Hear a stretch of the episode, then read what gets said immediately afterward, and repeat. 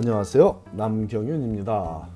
미국에서 의대 보내기 오늘은 그 621번째 시간으로 의대 2차 원서를 준비하면서 수백 개의 에세이를 적어야 하는 게 사실이냐는 질문에 대한 적절한 답을 드리도록 하겠습니다.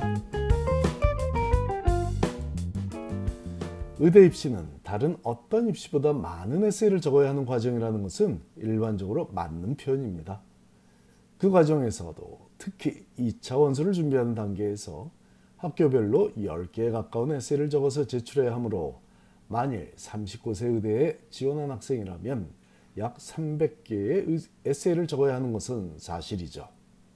단지 학교별로 적어야 하는 에세이 질문들 중에는 공통적으로 묻고 있으므로 한 번 준비가 되어 있으면 다른 학교에도 유사한 문구로 제출할 수 있는 답변들이 제법 되므로 온통 새로운 에세이 300개를 적어야 하는 건 아니라는 것도 알아야겠습니다. 그러므로 몇 개의 에세이를 적어야 하는지 고민하는 것보다는 가장 중요한 에세이 주제가 무엇인지를 알고 그에 대한 준비를 철저히 하는 것이 더 중요한 일이라고 장담할 수 있으니 오늘은 거의 모든 의대에서 묻는 가장 공통적인 2차원서 에세이 질문은 무엇이며 그 질문에 어떻게 답하는 에세이를 적어야 하는지 함께 알아보기로 하겠습니다.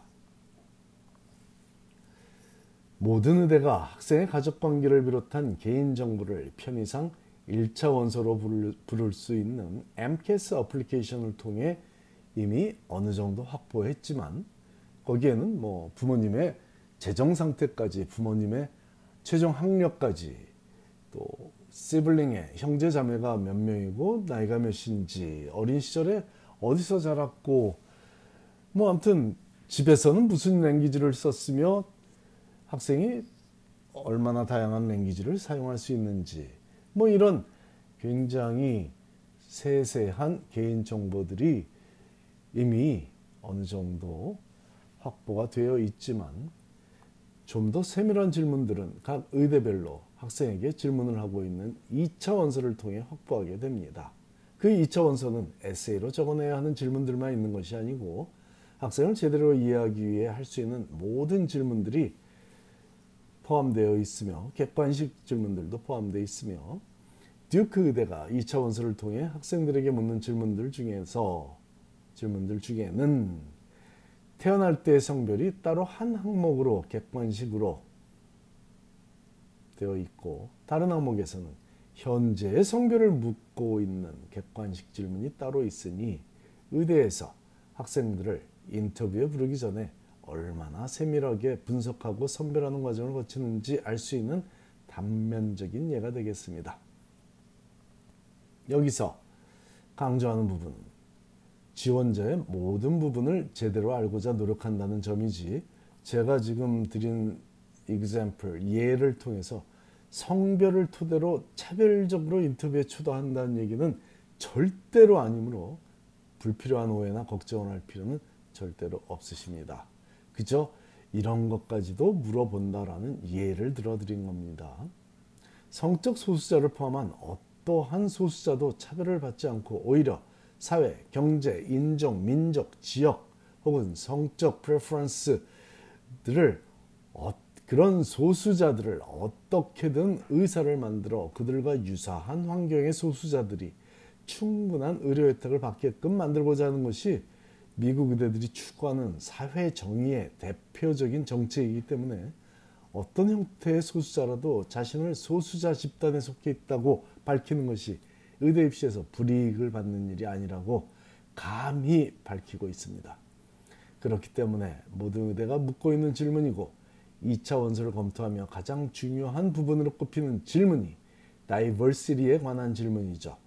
다양성에 관한 질문이라는 얘기인데 나의 다양성을 어떻게 매력적으로 어필할지가 대부분의 학생들에게 그리 쉬워 보이지는 않더군요. 제가 드릴 수 있는 조언은 질문 속에 답이 있다라는 단순한 것인데 대부분의 의대가 다이버시티 관련 질문을 하는 중에 사용하는 표현 몇 가지를 그 표현들 몇 가지를 이해하고 나면 쉽게 그 속뜻을 알 수 있으니 함께 예를 들어보며 알아보겠습니다. The Committee on Admissions regards the diversity of an entering class as an important factor in serving the educational mission of the school. 자, 이런 표현들이 진짜 솔직한 의대의 심정이죠. 자, 입학 사정을 할 때 그 신입생들의 다양한 특성이 해당 의대가 이루고자 하는 교육 목적을 달성하게 해주는 중요한 요소라며 학생들이 자신의 특이사항을 소개하기를 바라며 그 특이사항이 될 수 있는 요소들을 설명하며 The Committee on Admissions strongly encourages you to share unique, personally important and or challenging factors in your background which may include the quality of your early education, gender, sexual orientation, any physical challenges, and life or work experiences. 라고 하기도 하고 조금 다르게 표현하는 의대는 You may provide additional information that expands your self-identity where gender identification, racial and ethical, I mean racial and ethnic self-description, geographic origin, socio-economic, academic, and other characteristics that define who you are 라는 설명을 하고 있습니다. 설명드리자면 풀어서 말하자면 사회 문화적인 요소에 지역적 특성까지 포함시켜도 좋다는 말이니 앞에서 언급된 어떤 인생 경험을 활용해도 좋다는 말과 함께 이해하자면 자신이 느끼는 자신만의 특성은 무엇이든 좋다. 인생 경험 무엇이든 좋고 뭐 어떤 지역 출신이라는 건 너무 그런 얘기도 좋고 뭐 한국에서 태어났다는 얘기라든지 한국 문화를 잘 이해한다는 얘기 뭐 이런 것도 좋습니다. 한국에서 얼리 에듀케이션 뭐 아주 주입식 교육을 받았다고 표현해도 좋고요. 그렇다면 그 어떤 자신만의 특성을 그 특성으로 무엇을 강조하면 될까요? 그 결론 그 결론도 질문 속에서 쉽게 찾을 수 있으니 다음의 문구가 가장 친절한 표현이더군요. Describe how these factors have influenced your goals and preparation for a career in medicine and may help you to uniquely contribute to our community. 여기서 our community는 학교겠죠. 즉 자신만의 특성을 어떻게 활용하여 의대 진학을 준비했으며 그런 점들이 해당 의대에 어떻게 기여할 수 있다고 생각하는지를 표현해 달라는 것이 핵심 요점입니다.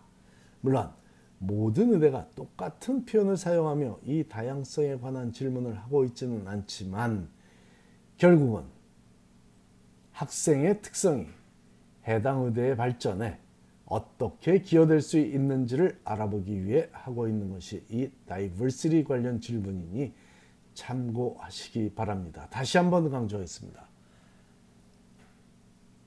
학생의 특성이 해당 의대의 발전에 어떻게 기여될 수 있을지를 알아보기 위한 것이 바로 이 diversity 관련 질문입니다. 이게 바로 의대 2차원서 secondary application을 통해 의대가 확인하고자 발견하고자 찾아내고자 하는 핵심 사항입니다. 전공을 정하고 특별 활동을 정할 때도 자신만의 특성을 감안하라고 제가 권하는 이유도 설명이 되었기 바랍니다. 감사합니다.